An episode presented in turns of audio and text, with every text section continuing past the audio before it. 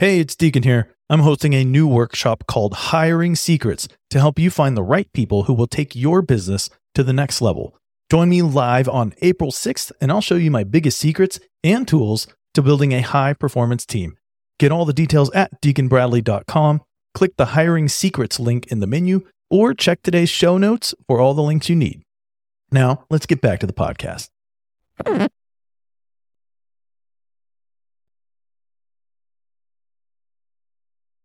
So I've been working with this client for about three or four uh, sessions now. We're kind of early on, and we've been laying the groundwork for his online business growth. And this session that we did this week, I'll never forget this, this moment where his face just lit up and he just says, "Man, you must have just saved me thirty thousand dollars or forty thousand dollars. Oh my goodness."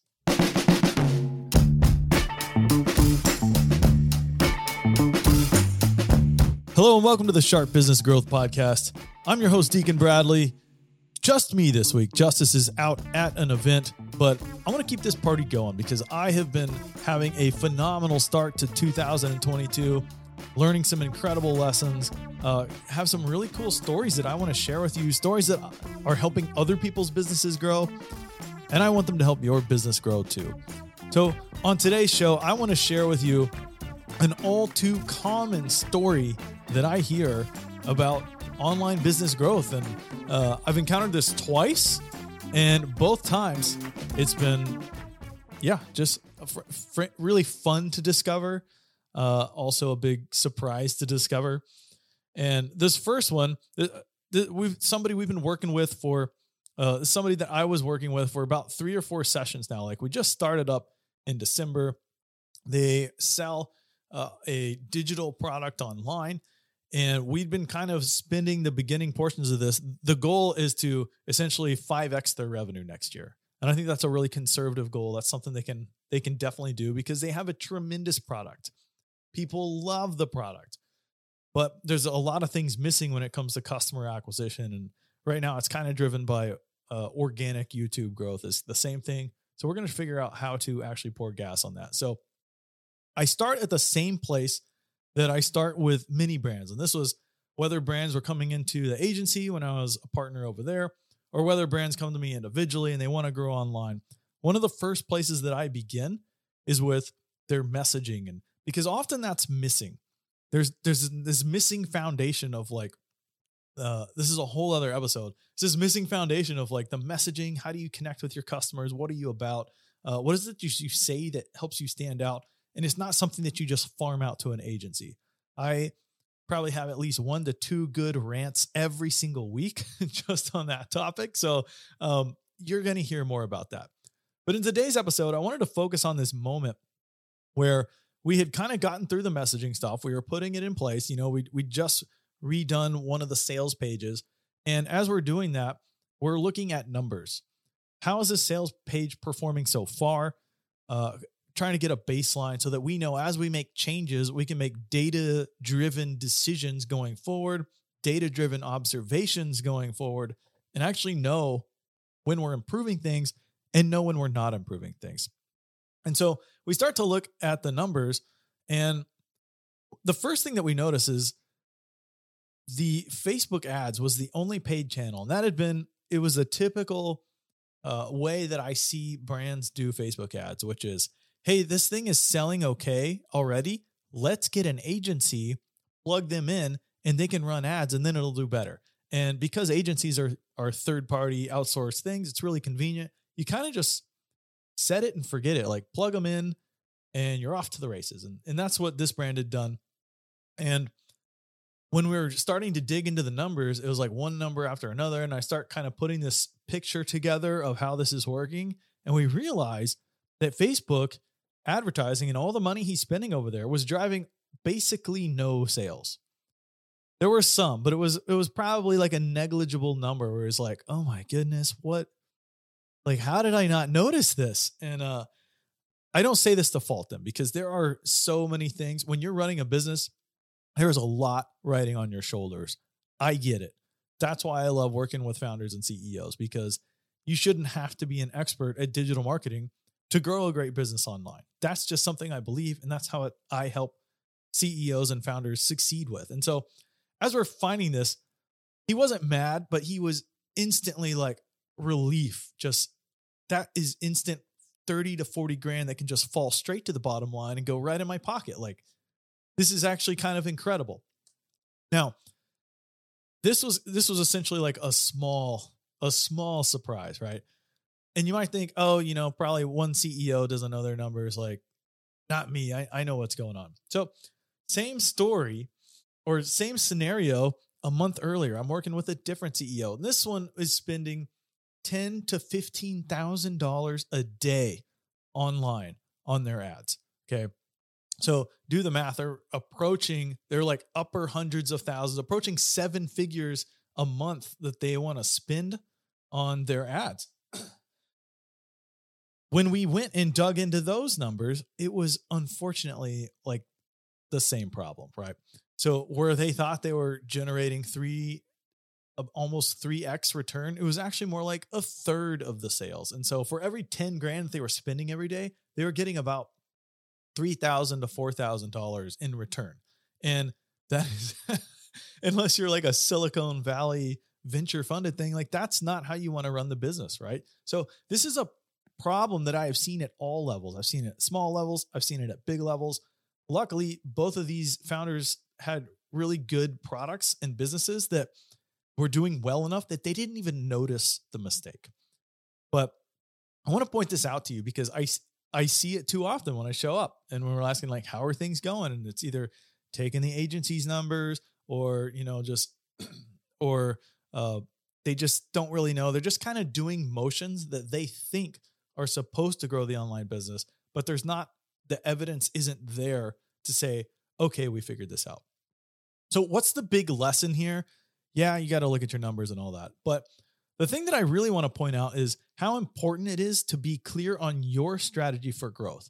And if this was a newsletter or a blog post, I would be like all caps letter your, all caps word your, underlining it, be clear on your strategy for growth. I want you to know how your business acquires customers, because you'll notice in each of those stories, the ads were not driving the sales, but they were getting enough sales that they could spend ten to fifteen grand a day and not notice that it wasn't profitable, right? Like this is, it's something that's selling really well, but it's selling really well, not at all because of the ads.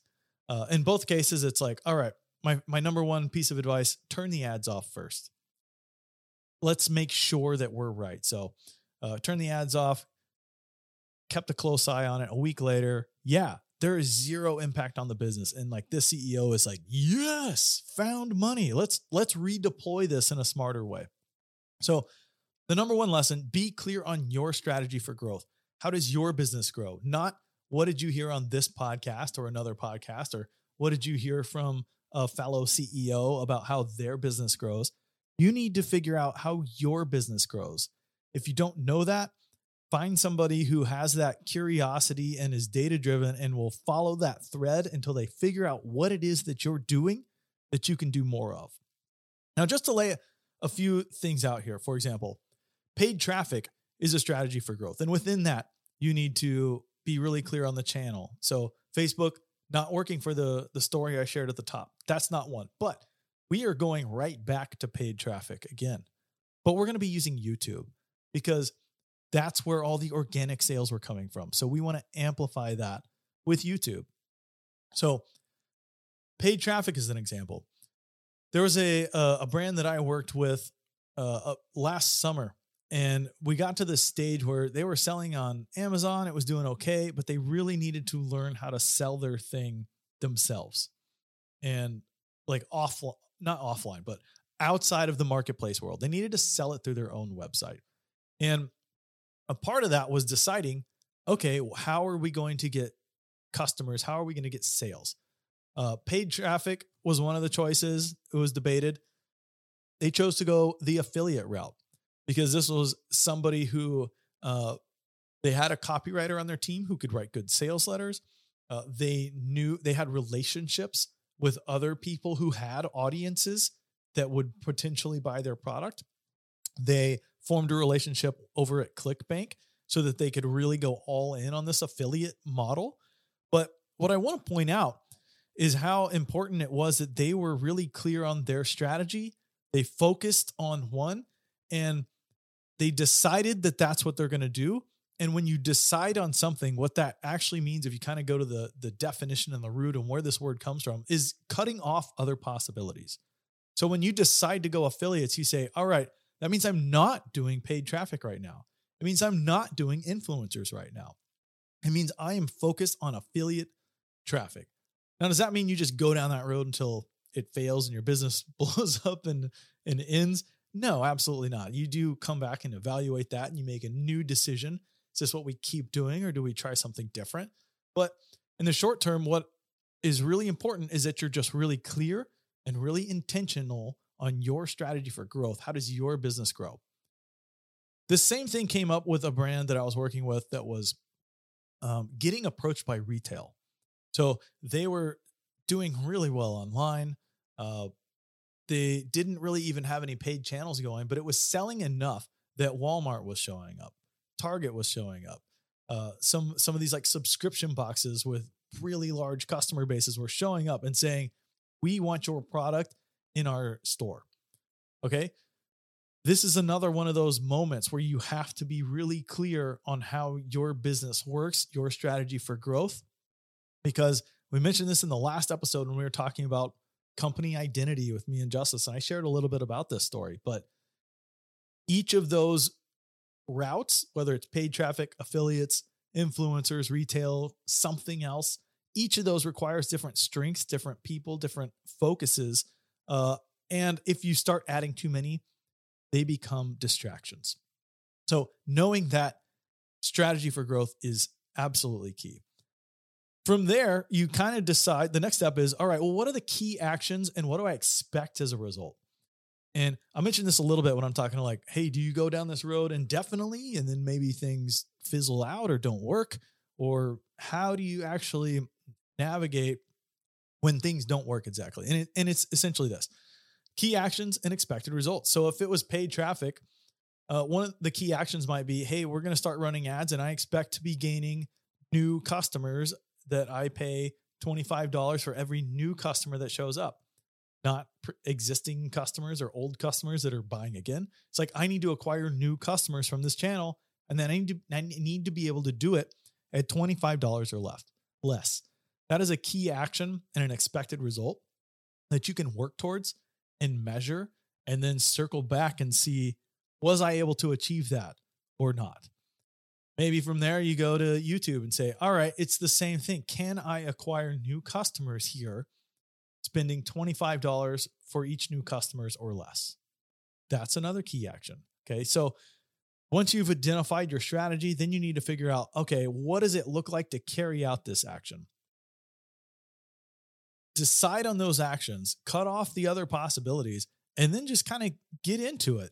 You know, start doing it, measure, evaluate, and then just re- keep repeating this loop. So there was, as, as a part of the story that I was sharing at the top, so the Facebook ads were driving basically no sales. We need to figure something else out.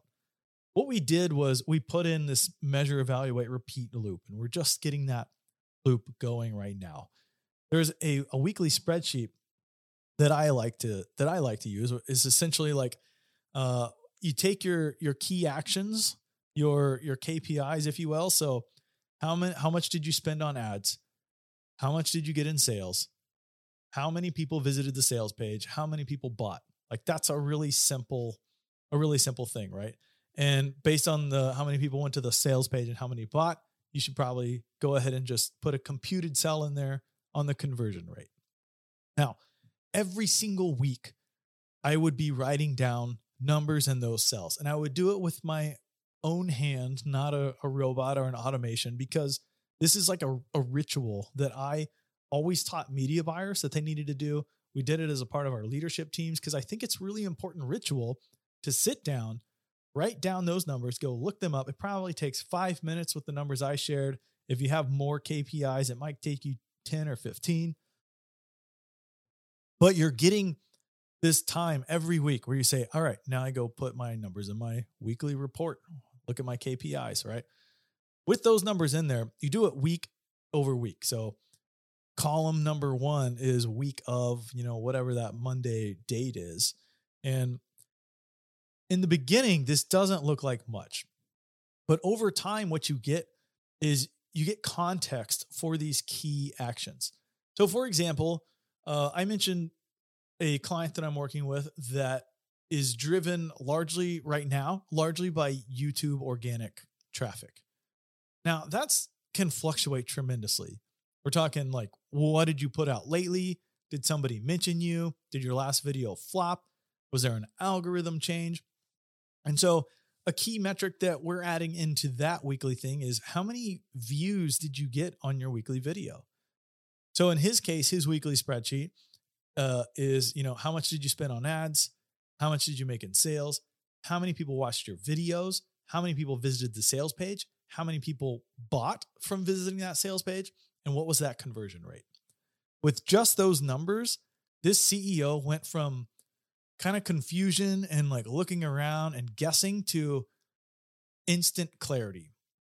Could see it on his face. He was like, okay, I know what to look at now and I know what's happening. And over time, we're going to develop this story where you can see, hey, we had a good sales week. What do we notice in these high level K P Is? Well, there were a lot more video views or, or hey, we made a change to the sales page. Conversion rate went way up. That was really good. Similarly, we have a week of bad sales. We're looking at the same things. What happened? Did the conversion rate drop? Did something happen with our paid traffic? Did something happen with our organic traffic? I can't tell you how important this is to take your key strategy and then put in this measurement process. And then right after you write down those numbers, you measure it, you evaluate it, which is really just ten to fifteen minutes of qualitative looking at the numbers and saying, is this what I expected to see? What could have influenced this? What am I noticing? And put that loop on repeat.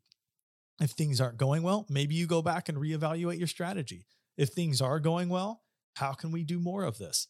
That is essentially the process of figuring out direct-to-consumer sales, improving it, scaling it, and just keeping on going so that you can grow your business with more clarity and less stress.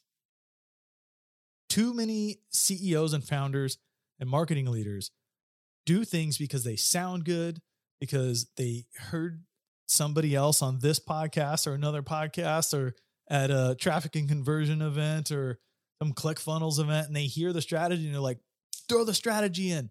I'm doing that strategy too. That is a great way to learn things. I would, I just, I really, really want to emphasize that you need to be so intentional when you bring things into your business. There's a mantra and a maxim that I live by, and I run all my businesses by. I teach every executive that I work with this maxim. You're going to hear it probably over and over on this show because I love it so much. It's I learned it from Jim Collins in his book, Good to Great, which is a, a manual of sorts that I've used in a number of businesses as well. The maxim is this: more businesses die of indigestion than starvation. This process, being clear on your strategy, will help eliminate indigestion. Being able to measure, evaluate, and repeat this loop will ensure that you don't starve. And those are kind of the, the, the indigestion is the thing that gets so many businesses. Watch out for that. Put this process in place. I'll see you next week.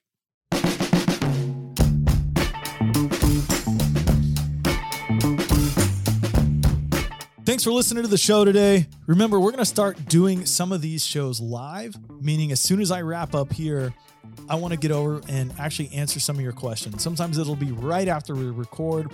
Sometimes it will be uh, on a different day, maybe office hour or something like that. But this is something that it gives me energy. It gives Justice energy, and we want to do it more. And just recently, we started recording our episodes uh, on a platform called Riverside dot f m. Uh, it, it's basically just lets us record even if we can't be in the same room, which was a little bit of a challenge for a little while, you know, pandemic and travel and whatnot. So this platform allows us to be able to do that. Uh, I'm also streaming live on Clubhouse right now. So if Clubhouse is something you are a part of or enjoy, come on over, because after this show, we love doing Q and A. I absolutely love working with founders and C E Os. It's my passion, it's my gift, and I love seeing your business grow.